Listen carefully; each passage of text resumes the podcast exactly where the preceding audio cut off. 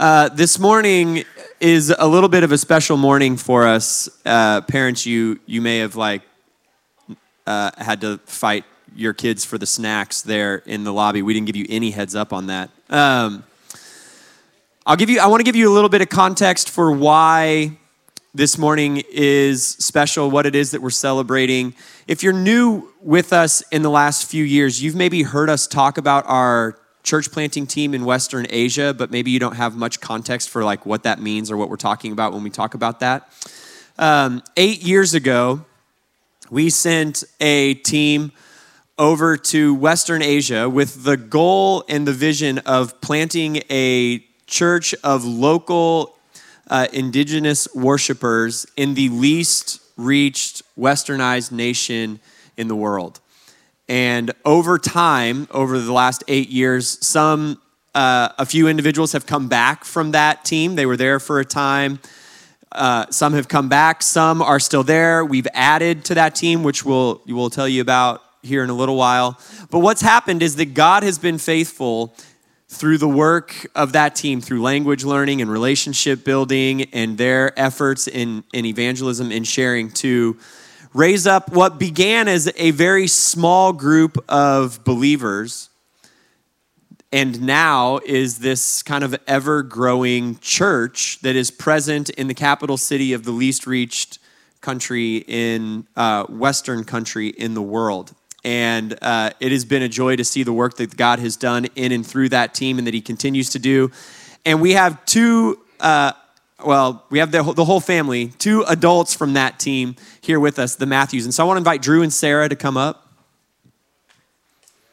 When we launched our team out, Drew was on staff here at, at LCF. He was uh, in the role that Adam, Adam was in, essentially, but then before he left, he sort of transitioned over to, to missions. And so um, he was an integral part of the vision for that team and then orchest- kind of orchestrating and coordinating and leading and has continued to lead that team over in Western Asia. And one of the things that we're celebrating this morning is not just that Drew and Sarah are here and that they're going to give us an update and that uh, Drew's going to preach. One of the things that we're celebrating is that because of the faithfulness of our congregation over the last few years, uh, when COVID set in and, and the pandemic did all that it did, we as a, a church just trying to kind of steward our finances well, like sh- kind of tightened in the budget to be careful with what we weren't sure what giving was going to look like. But you as a congregation continued to give faithfully and it actually created an excess um, of giving within the life of our church. And we didn't know it at the time, but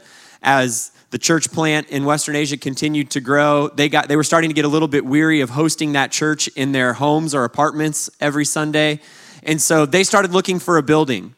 And because of your faithfulness in giving and God's goodness to us in that, uh, we were able to partner with them in purchasing a building space for them to worship in. And actually, this Sunday in Western Asia, they met and worshiped in that building for the very first time.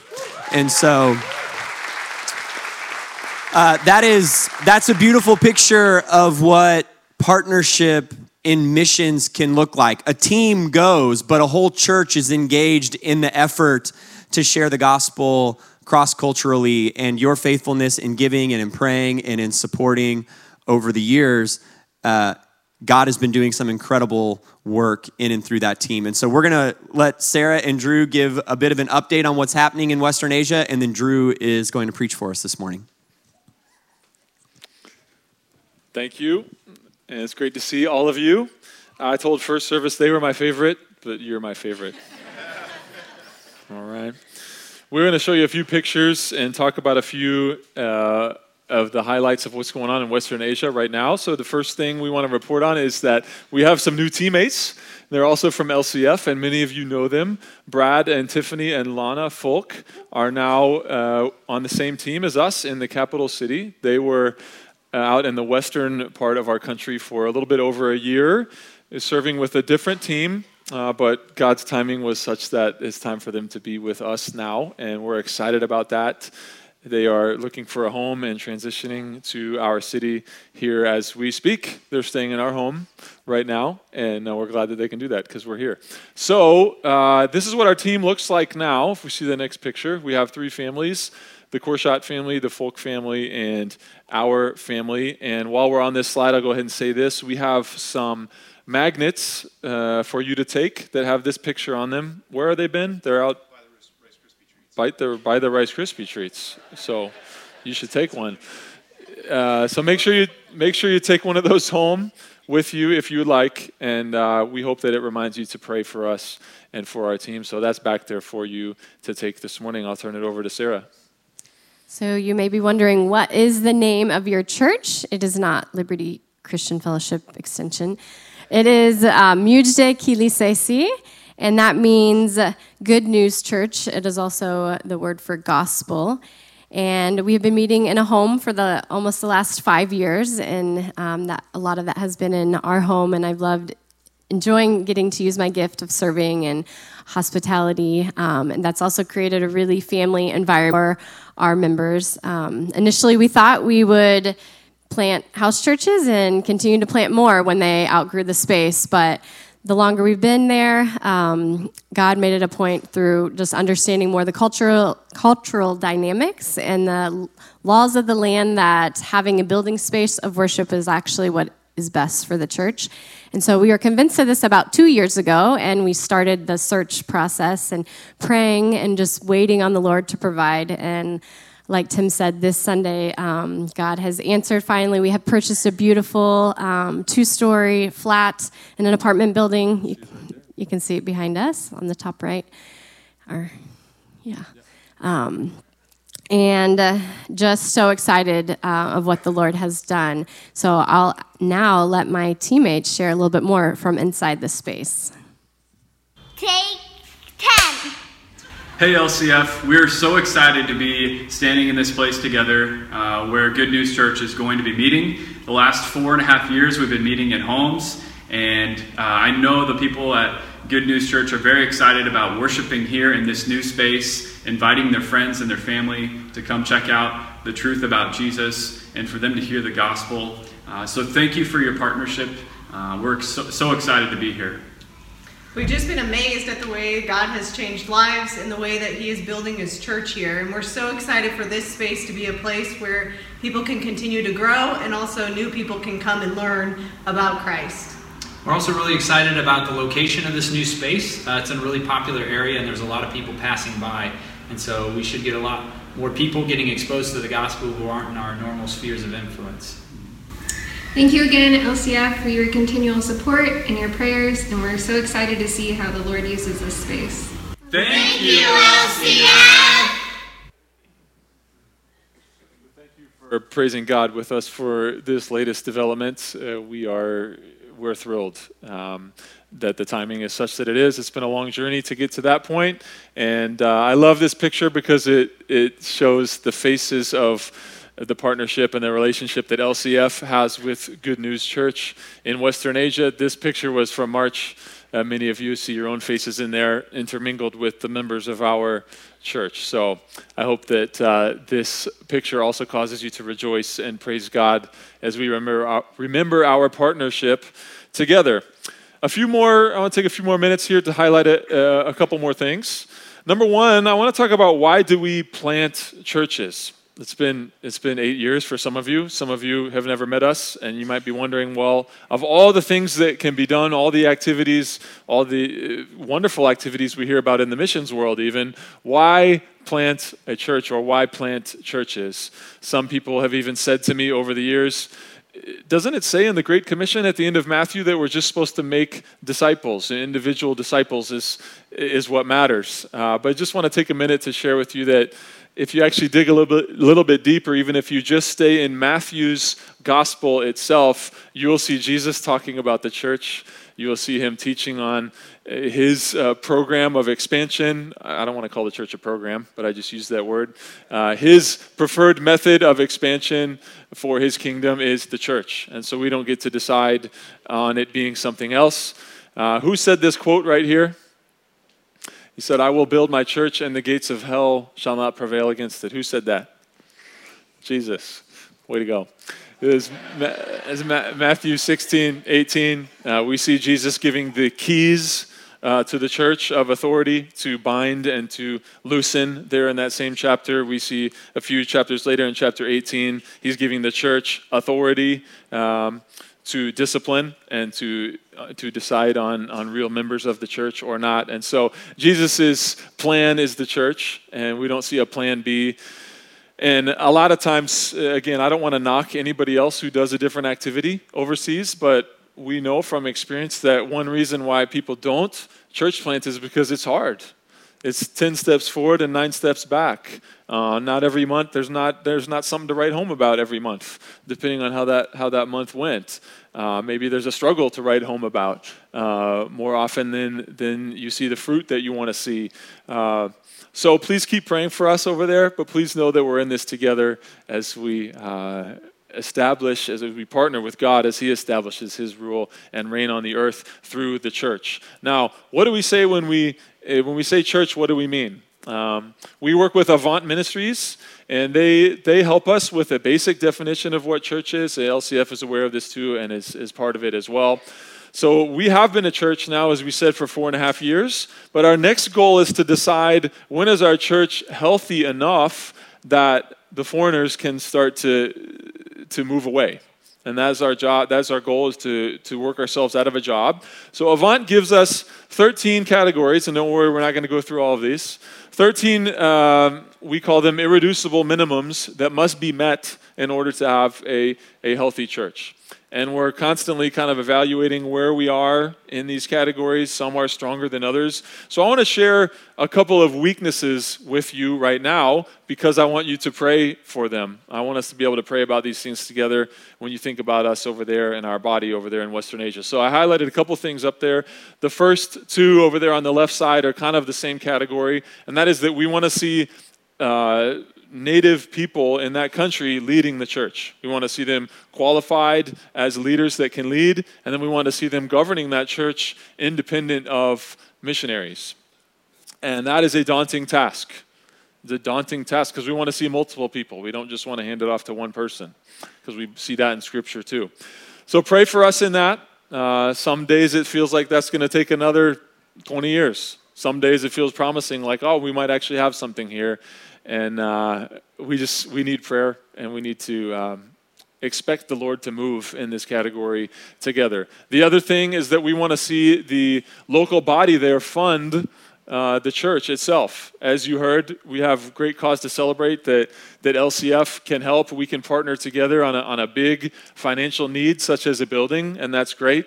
We're glad that we're able to do that. But we want to see the day to day life of the church be funded not by outside money. And that is also a very daunting uh, thing to consider, especially in our country where the economy is very poor at the moment.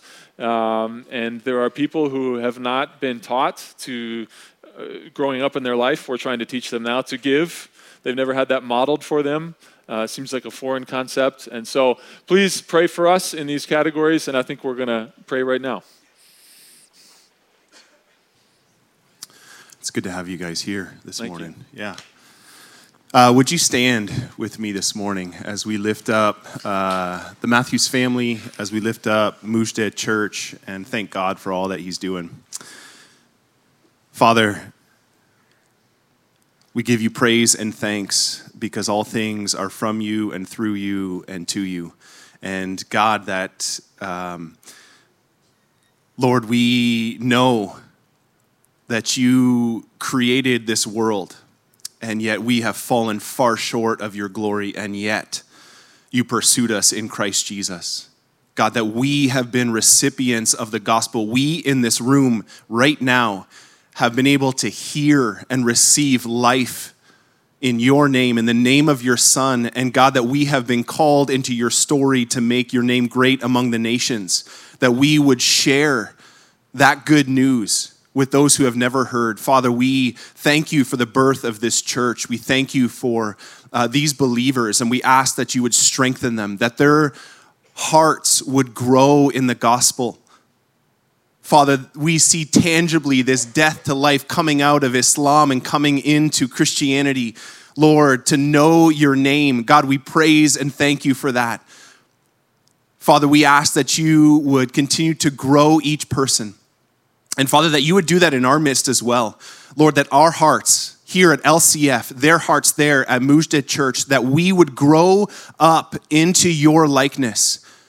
God, as Drew shares the word today, Lord, that you would have first place in our hearts and that you would uh, provide leadership at this new church, that you would lead their hearts in giving, that you would lead their hearts in sharing the gospel.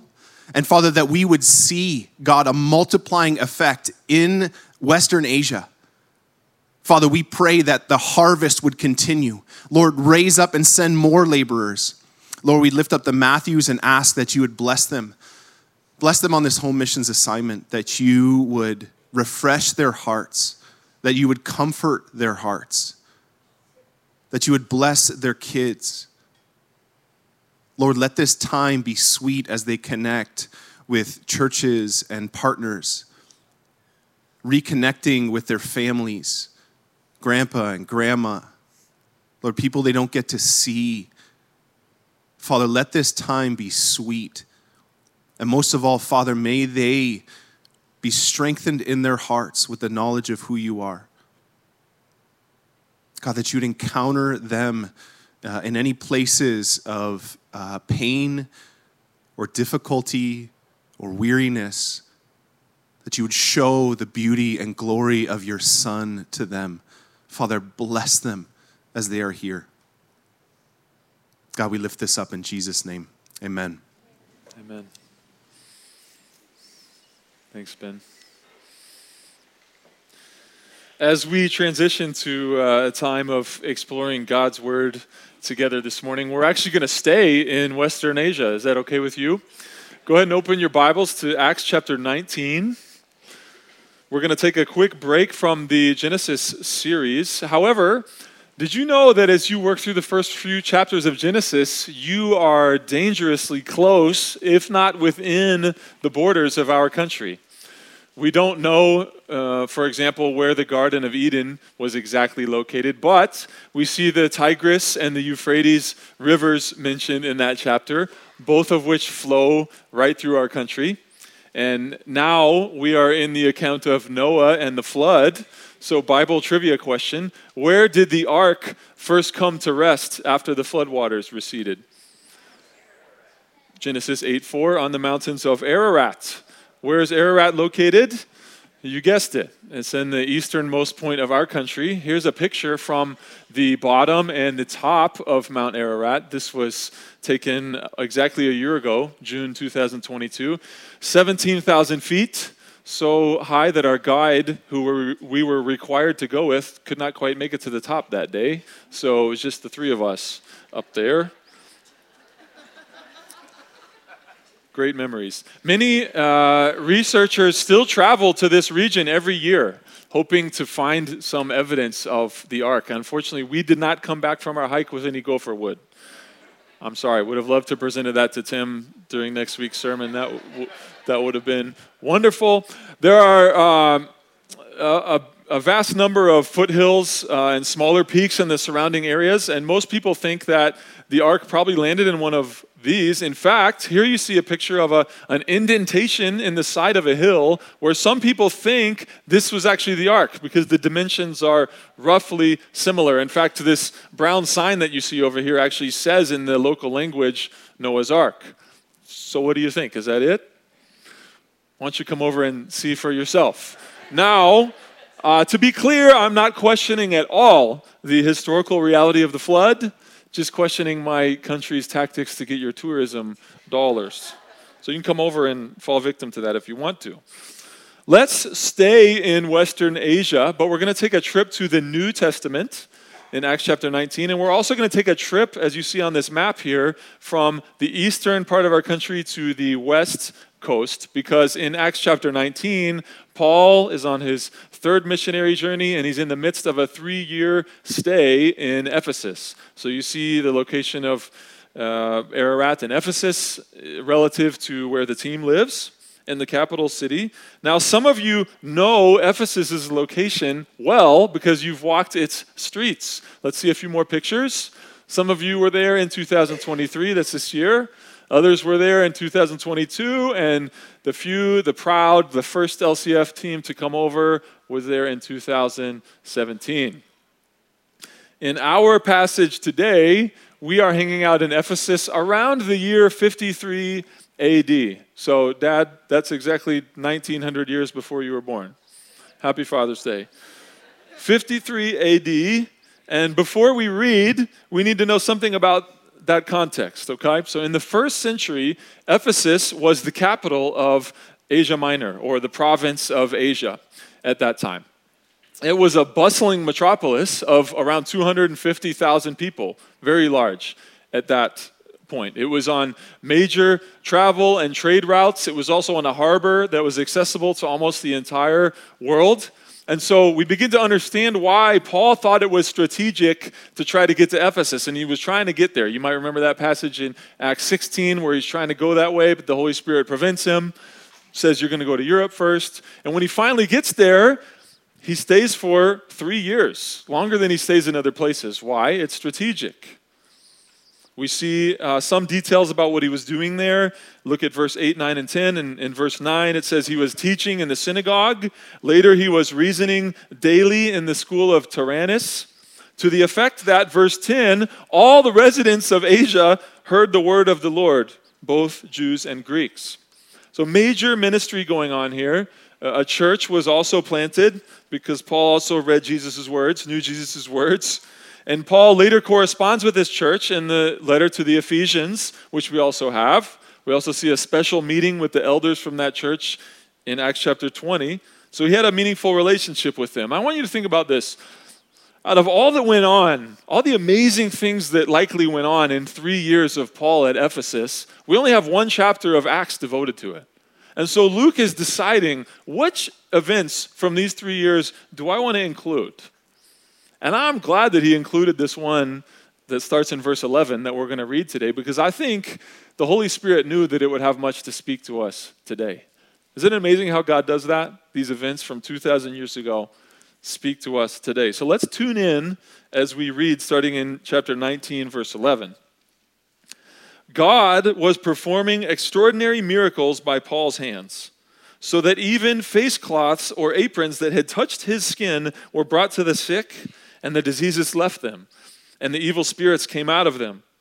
Now, some of the itinerant Jewish exorcists also attempted to pronounce the name of the Lord Jesus over those who had evil spirits, saying, I command you by the Jesus that Paul preaches.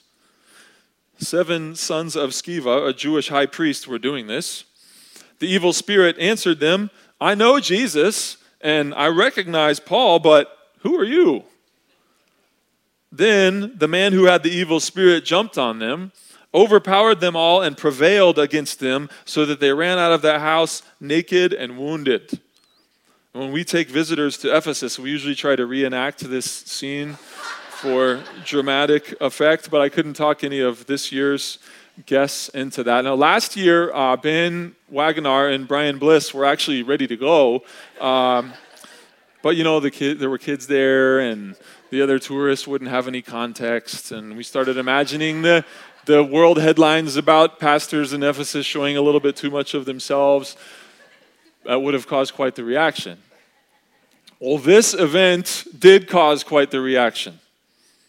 And, Christian brother and sister, I want you to think specifically about what the Holy Spirit was doing among these believers as we read these next verses. And I want you to ask yourself Am I this cooperative with the Holy Spirit in my own life when He reveals sin to me. Verse 17 When this became known to everyone who lived in Ephesus, both Jews and Greeks, they became afraid. The Greek sentence says, Fear fell on them. And the name of the Lord Jesus was held in high esteem. And many who had become believers came confessing and disclosing their practices, while many of those who had practiced magic collected their books and burned them in front of everyone. So they calculated their value and found it to be 50,000 pieces of silver. In this way, the word of the Lord spread and prevailed. So let's understand what's going on here. Paul and his team, they show up in Ephesus. They're teaching the message of God's kingdom, the gospel of Jesus Christ, just like they teach everywhere. And God is confirming their message. He's affirming Paul's apostleship by allowing signs to happen healings, uh, casting out of evil spirits. And there are some Jews there who don't know Jesus, but they make a living exorcising demons, and they see the power that Paul is displaying here, and they say, Give me some of that. I'll try some of that. They try to harness the power without submitting to the message that Paul is preaching. They try to use a formula without actually having faith. And what happens to them? They get punked, don't they? Does that word still get used around here? It's been a, it's been a decade or so. I almost titled today's sermon, uh, Posers Who Pretend They Have Power Get Punked.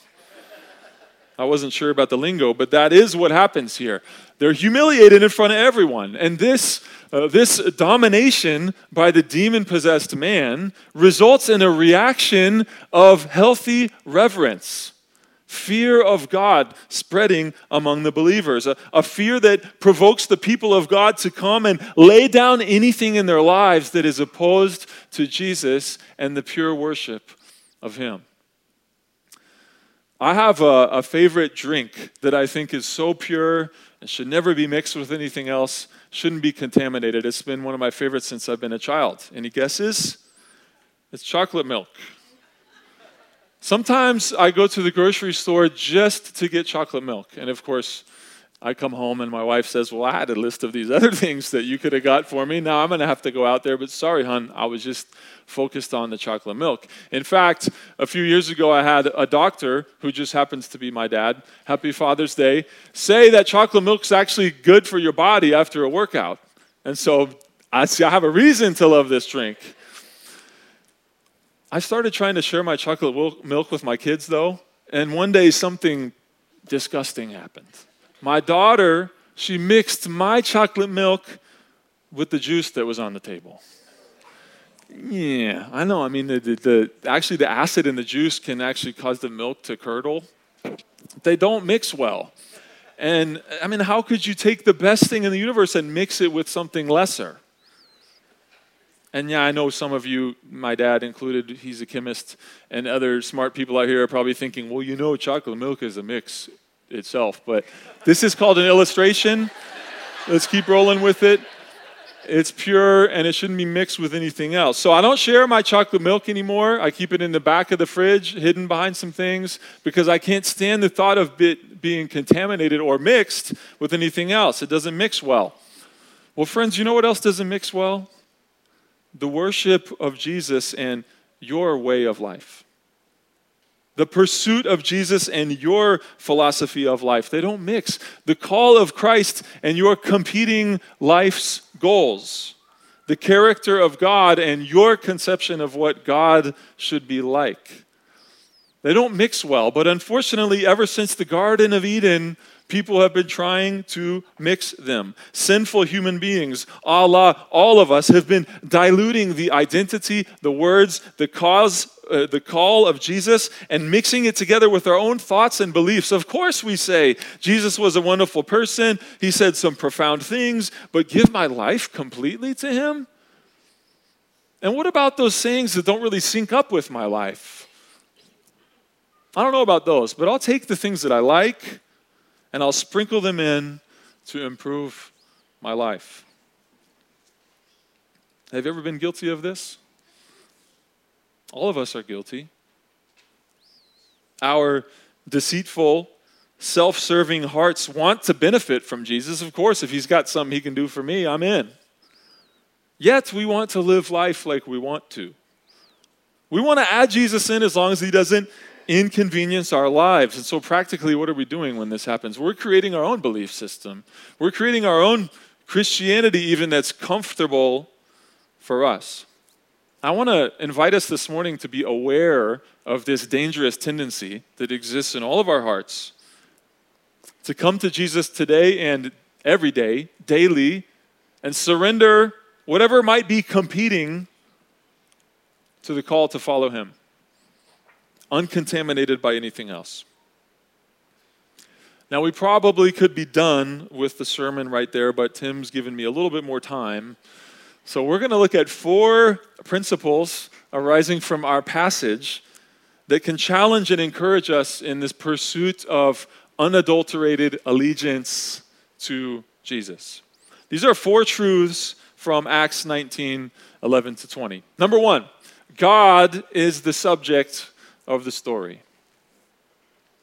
This episode begins with God was doing, because the subject in the Greek sentence is unmistakably God. Ha theos epoie. God was continually doing. We pick up these stories and we say, we're reading about Paul and his missionary journeys. No, we're reading about God doing marvelous things, about the Holy Spirit building his church. We're reading about Jesus' mission going forward. He just happens to include people like Paul. Now, Tim made this point briefly last week. We're not reading about Noah and the flood. We're reading about a God who shows marvelous grace. And in his goodness, he decides to show favor on a man. And then this man, of course, responds with faith. This story is about God. We are seeing the God, when we open the Bible, who oversees all of history because it is his story, isn't it? Yet the way we read it sometimes, and not even seeing the main character, reveals that in our own hearts, we kind of want the story to be about me, don't we? Well, what does it say about me? This is the mistake of the Jewish exorcist. They think that they can have some of the power that Paul has. They can have some of this special Jesus stuff if it helps promote me and, and my goals. Where most of humanity gets sidetracked is that we think we are the subject of the story. This is about me. This is about my becoming, my achieving, my fulfillment, my fill in the blank. And it doesn't help that we live in existential, self made, self promoting United States of America. We need to be aware of these tendencies. So, friend, how are you doing with this one? Maybe some of you just need to stop right here and say, Father, I've been making this about me lately, but this is about you. Luke makes it easy for us to see here that God is the subject of the story. How does this account end? In verse 20, it says, The word of the Lord spread and prevailed. Again, what, what's the subject? He's always been the subject, friends. What are the first words of the Bible? In the beginning, God. What does the Bible end with? Jesus is coming soon. Amen. Come, Lord Jesus. The point of the Bible is the God of the Bible. And the story is one of exalting himself. If you're not aware of this, then you're into some other story. It says in verse 8, which we didn't read a few verses earlier, that Paul was persuading them about the kingdom of God. This is a story about a king and his kingdom. Now, maybe you're here and you're not really into the Bible. Maybe you just came for Father's Day or something, or you're hoping to hear some things today that just make you feel good about your life. I'm going to look at you lovingly and everyone else in the eye, and I'm going to say a few things that we all need to remind ourselves of. God didn't even need to create you. He existed in perfect joy and completeness without us. Yet, He is loving and relational. And He decided, He in His sovereign will, uh, with His mighty hand, decided to create you. He set His love on you, He set His creativity on you, and He ordained all the days of your life before any of them came to be, it says in God's Word. And one day, all will realize that the subject of the story was God all along. I want to invite you to realize that today. Christians, uh, we have our own version of making it about us. Sure, we know that we're supposed to say it's about God, right? We know the phrases to say, the songs to sing, we know the cliches, but I just want to ask ourselves this morning do we really want God today, or do we want something He can give us? Like these exorcists did. I, I've been following along the Genesis series with you all, and when we see the, the ugliness and the de- depravity of sin, how could we dare say, God should kind of reward me for the way I've been living? Sin is terrible, it's prevalent, it's everywhere. We should be in awe that a marvelous God would stoop down to deal with a sinner like me. Oh, this story is about him. We've seen in Genesis, right? Adam had deep fellowship with God, such as, such, that, such as no other human being save Jesus has ever experienced, yet even he fell. Why? He wanted to make the story about himself. Conditions were perfect, yet he still fell into this tendency. Friends, take heed lest you fall. God is the subject of the story. Now, the wonder of it all is that God sees fit to include us in this story, isn't it? God allows us a place in this story. Hallelujah. And He graciously lets us see in this passage today how we can take part in it. Truth number two the path to participation in God's story is a personal relationship with Jesus. I think Luke wants us to see that here in this in these verses. The seven sons of Sceva, they, they try to jam Jesus into their formula with a very impersonal incantation in verse 13. What do they say? I command you by the Jesus that Paul preaches. Like, what is that anyway? I mean, what if I came here after two years of you not seeing me and say, I preach to you the way Tim preaches? You all would see right through that. I can't do it. I can't do it. You'd see right through me the way the demon sees right through this phony attempt. And the demon actually turns the conversation here to something I think Luke wants us to think about. He says this in verse 15 I know Jesus and I recognize Paul, but who are you? In other words, what kind of relationship do you have with Jesus to back up this claim on his power? And we saw what happened to these guys. They're openly humiliated. In verse 16, they're fleeing naked and wounded. The Greek word for wounded is traumatizo. Yes, I'll say they were traumatized. The text says that the demon, quote, prevailed. Greek verb ischuo. The demon is prevailing here. Okay, this is not what's supposed to happen. Something is out of whack. He overpowered these, these fakers and he embarrassed them for all to see. This is maybe not our favorite passage in the Bible, but Jesus said it, so we're going to pay attention to it.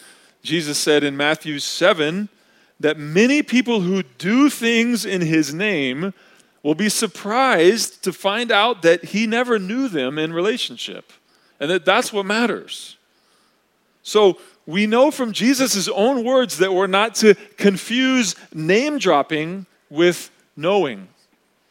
We're not to misapply activity in Jesus' name with abiding in Jesus. We're not even to mistake ministry with meaningful relationship and knowing of God.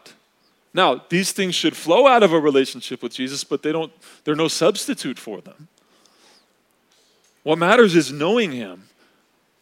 My friend, God wants to include you in the story. That personal fellowship that we're reading about that Adam and Eve had with God in Genesis chapter 2, that's what they were created for. That's what you were created for. But you and I, each of us, have tried to make the story about ourselves. We've pursued sin, we've preferred sin instead of God, and we have fallen away from this relationship that we were created for. And now we stand liable to the judgment and to the punishment of sin for sin, namely death. Not just physical death, but far worse, eternal spiritual death, far from this relationship that we were created to have. But God. Who's the subject? But God. According to his great love and his mercy, he sent Jesus to the earth. And Jesus came and he lived perfectly so that he could impute righteousness that we don't have. He died willingly to absorb the wrath that we deserve against our self centered, make me the center of the story sin. Hallelujah. And you know what Jesus did on the cross?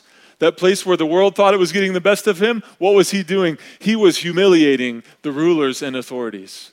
The Bible says he put them to open shame. All perfect, all powerful Jesus prevailed. No demons prevailing there at that scene. And he rose from the dead to put an exclamation point on the victory. So now what? You've probably heard that story I just said before. But now what? God invites you back into knowing Him in relationship. And this is what matters. Luke wants us to see this today.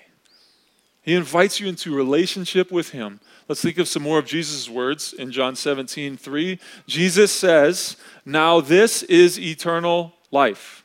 Anybody want eternal life? Let's let our ears perk up here. Jesus is praying to his Father, and he says, This is eternal life, that they may what? Know you, the one true God, and Jesus Christ, whom you have sent.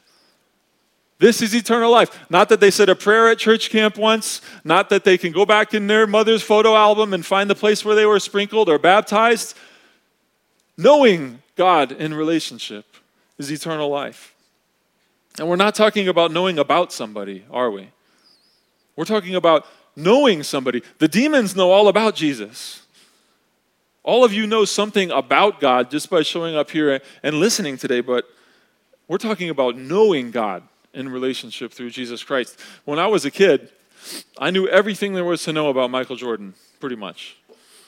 His stats, his birthday, his wife's name, his kids' names, where he lived, the cars that he drove. But if I went up to Mike's house today and said, Mike, let's kick it, man, what's he going to say to me? I don't know you. Name dropping is not going to work. We know from ancient pagan uh, texts that the naming of important names in that culture, especially in formulas where you're trying to cast out a demon, was very prevalent. It was believed that if you named a name, it had magical power. You could harness that power, habited uh, the knowledge of, of the name of a particular person, of an important person, or a god. And this is one reason why Paul says in Ephesians uh, chapter 1 verse 21 that Jesus is above every name that is named. He knows who he's talking to there in that context. We see in today's episode that some pretenders want to name the name of Jesus without knowing him. But God graciously lets us see that naming the name means nothing without knowing the named, right? Naming the name means nothing without knowing the named. So, friend, do you know Jesus? Do you know this Jesus that we're talking about? The path to participation in God's story is a personal relationship with Jesus. Truth number three both warns the non Christian and exhorts the Christian striving to walk with Jesus. From our text, we see that Jesus' power only works through those who possess his presence. Jesus' power is not a commodity to be had by everybody, it only works through those who possess his presence. People in first century Ephesus were obsessed with power. We're seeing that. My former professor, a renowned New Testament scholar Clint Arnold, says this in his book Power and Magic Hellenistic magic was widely practiced in Ephesus, and it was chiefly concerned with power and supernatural powers. So, all these magic books we see people have, it's because they're obsessed with power. And into this obsession with power, Jesus is now preached, and we see that the result is some people now see Jesus as a magical device an access to a, a power source to use for their own purposes. And what happened to them again? Do we ever do that today? Jesus is not your rabbit's foot. Jesus is not your lucky charm. He's not a genie that you go to when you have a wish. He's not a video game power boost. Jesus is God. And he wants to manifest his presence in your life. Now, how does this miraculous thing happen? Through faith, doesn't it? You hear this message every week. We're going to keep preaching it. Through faith It's a gift. It's only because of what he has done. He's the subject, and we can appropriate it. We can have this gift through faith by surrendering our life to the cause of this king and his kingdom. We can have his very presence with us, and we have to have this presence if we want this power we're talking about. Paul says in another place, I have actually been crucified with Christ. Paul no longer exists.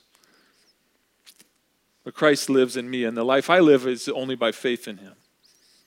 These exorcists tried to make the story about themselves and, and Paul and who can get more power, who's going to win this rivalry. But this is not a story on a human level, is it?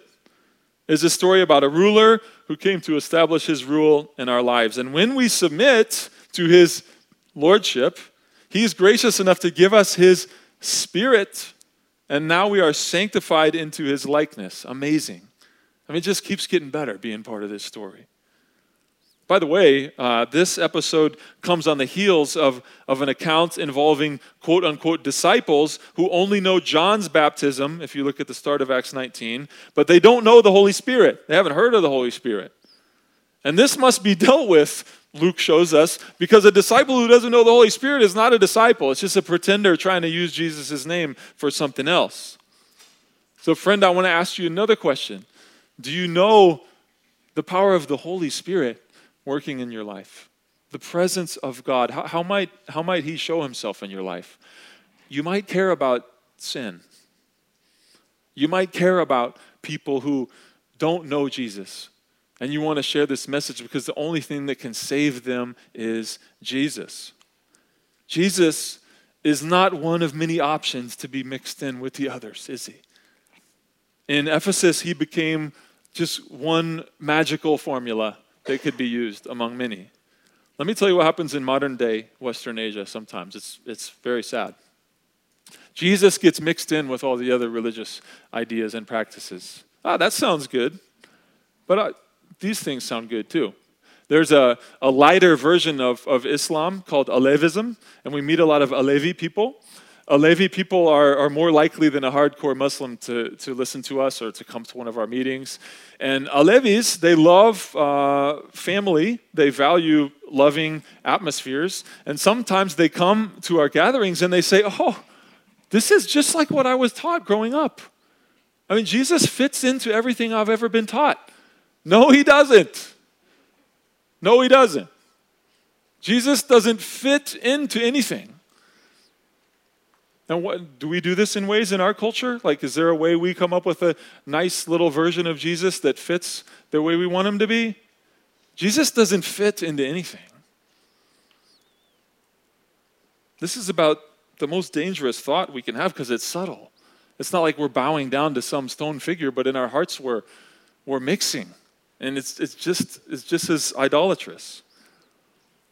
The Ephesians, they mixed Jesus with magic and power. What, what, what might we mix Jesus with? I want you to think about what your own version might be this morning. But here might be a couple of things in our culture we might be tempted to mix Jesus with. How about popularity or promotion?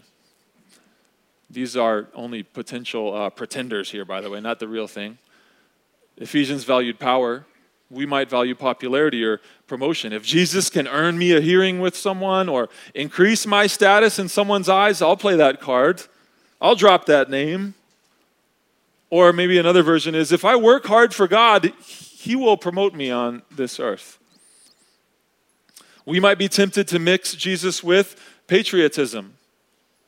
Jesus is pro America. This country is God's country. Now, don't misunderstand me, please. We should be appropriately politically involved. We should use our vote and our voice prayerfully and wisely. But what I'm saying here is, I don't think Jesus is accomplishing his mission in the world with a red, white, and blue flag wrapped around himself. Can you imagine if we tried to share that message in another country? Not going to happen. Okay? Don't mix Jesus with patriotism. How about prosperity? God wants me to prosper, right? If I, if I give enough to Him, or if I have enough faith, or if I speak the right words of faith, that's kind of maybe a modern day formula like these exorcists used, I will avoid sickness and riches, right? That's what God wants. Friends, if you are not aware that there are many variations of this crap contaminating the church, then you need to wake up and realize that there are preachers packaging up this garbage and calling it the gospel, and they're serving it all over the world. I see it in my country, and it makes me sick to my stomach. When we come to Jesus, we renounce the riches of the world and we refuse the old man in us that loves money and prosperity. Money, dough, cash, paper. If she was a woman, I promise I used to date her. But now that we broke up, she'd be calling your boy a hater because all I do is use it for glorifying my maker. My treasure's up in heaven. Christ is my satisfaction. If I was broke, I'd be richer than folk who never had him. God is the gospel. Not a new Bentley was empty, but he gave me life, and that's plenty. And it's sickening that knowing God ain't good enough, we got to tell them they can get rich quickly. This is heresy, false. It's not true. Second Corinthians chapter 8 and verse 2. Read that, please believe that. Forget a C note, man. They pockets was E flat, and they still had joy. God God is the gospel, not a means to any of these pretenders we see on the screen. If you don't know Lecrae's old stuff, let's hang out for an afternoon. And if you do, yes, I realize I skipped a line in there, but our time is a little limited. So, you can't have the power of God without the presence of God. And, and when the Holy Spirit indwells us, He begins to sanctify us out of this mixing tendency, doesn't He? Jesus said the Father is searching for worshipers who worship him in spirit and in truth. John 4 to the Samaritan woman. Will you be one of those? In spirit and in truth. When people mix Jesus with other thoughts or ideas, sometimes we call this syncretism. Syncretism. God's people have struggled with syncretism for centuries as we have lived among the peoples of the world. It's not as blatant or obvious as idolatry, we're not vis- visibly bowing down to something. Like I said, it's a little more subtle, but it's just as dangerous and it's just as sinful. We dilute the gospel. We pretend that Jesus is just one element on a platter that we can pick from to fill ourselves up as if that's what life is all about my fulfillment. It seems harmless just to come to Jesus sometimes, but enjoy the rest of the world the rest of the time. But let me tell you what you're doing with this activity that seems harmless.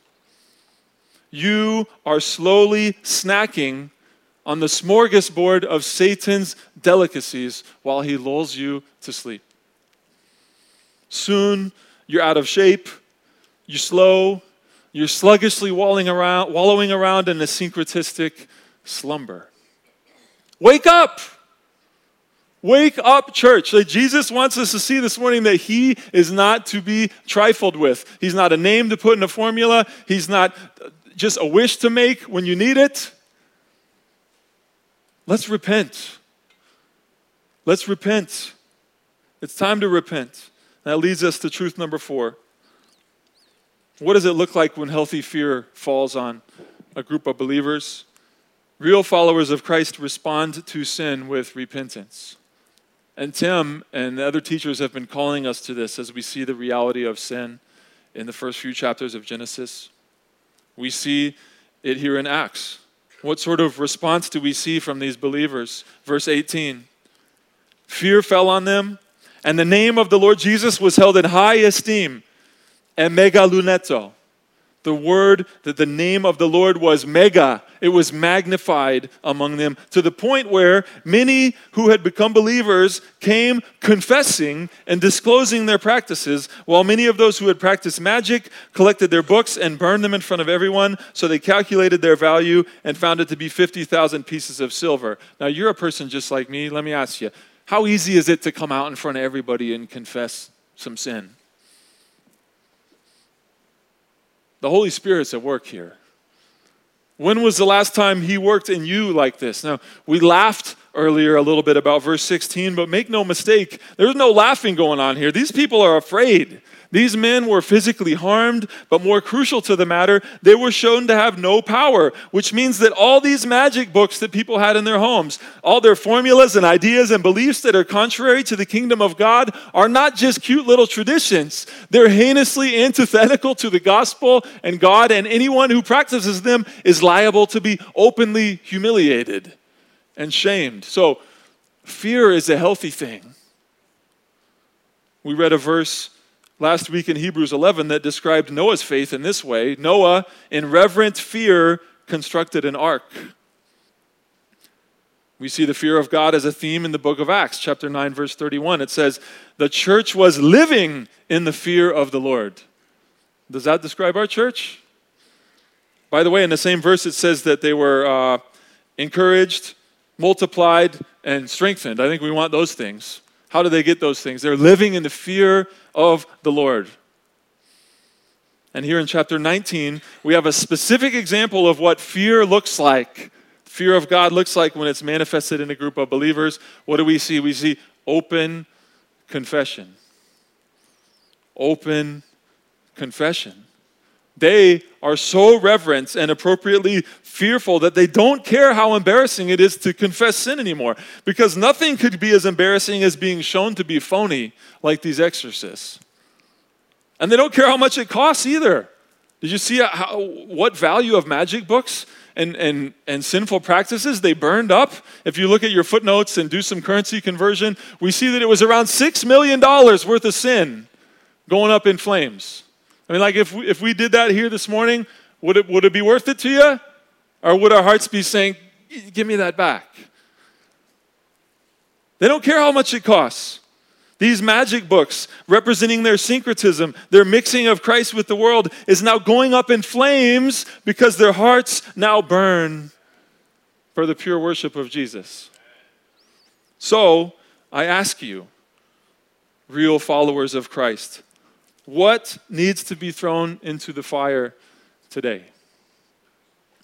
What do you need to come and, and burn for the glory of God? What needs to be confessed so that the cause of Christ is no longer confused with the concoctions of the world? The worship team is going to come on up. And as we pour out our hearts in song and, in worship this morning, I want you to consider kneeling and, and confessing throwing your half heartedness into the fire so that you now burn with a holy passion for the name of the Lord Jesus. Real followers of Christ respond to sin with repentance. And, friends, I want to say as I close here one reason I'm so passionate about this is because I see myself in this story. I was a master at mixing Christ in with my other ideas. If he made me popular or promoted me in a certain group, I'd play that card. If there was a, a, girl I was interested in who thought it was cool to be a Christian, I'd pretend like I was one. I'd do some things for God because I thought he'd give me some of his power, maybe help me win a game or, or a scholarship. Then God. Who's the subject? Then God came and shattered all of that. God captivated all the compartments of my heart so that there was no more compartmentalizing, only capitulation to a king. God, the gospel came and gripped all of my life's goals so that the only goal remained was the glory of God. The Holy Spirit was alive in me. He was alive in these believers in, in Ephesus, and I want to invite him to come be alive in us today. Last phrase in this passage in verse 20 it says, The word of the Lord spread and prevailed. Can we let him prevail among us this morning? When the Holy Spirit is alive in us, he saves us out of our me centered stories and he sanctifies us out of any syncretism. As we sing together this morning, I want this to be an opportunity for the Holy Spirit to come and prevail. Let the word of God prevail, whatever He's doing in your hearts. Let open confession untether your hearts from whatever holds them captive that's competing with the call of Christ. And I want you to notice as we proclaim this song together, we're not singing Christ be mingled or Christ be mixed. Let Christ be magnified.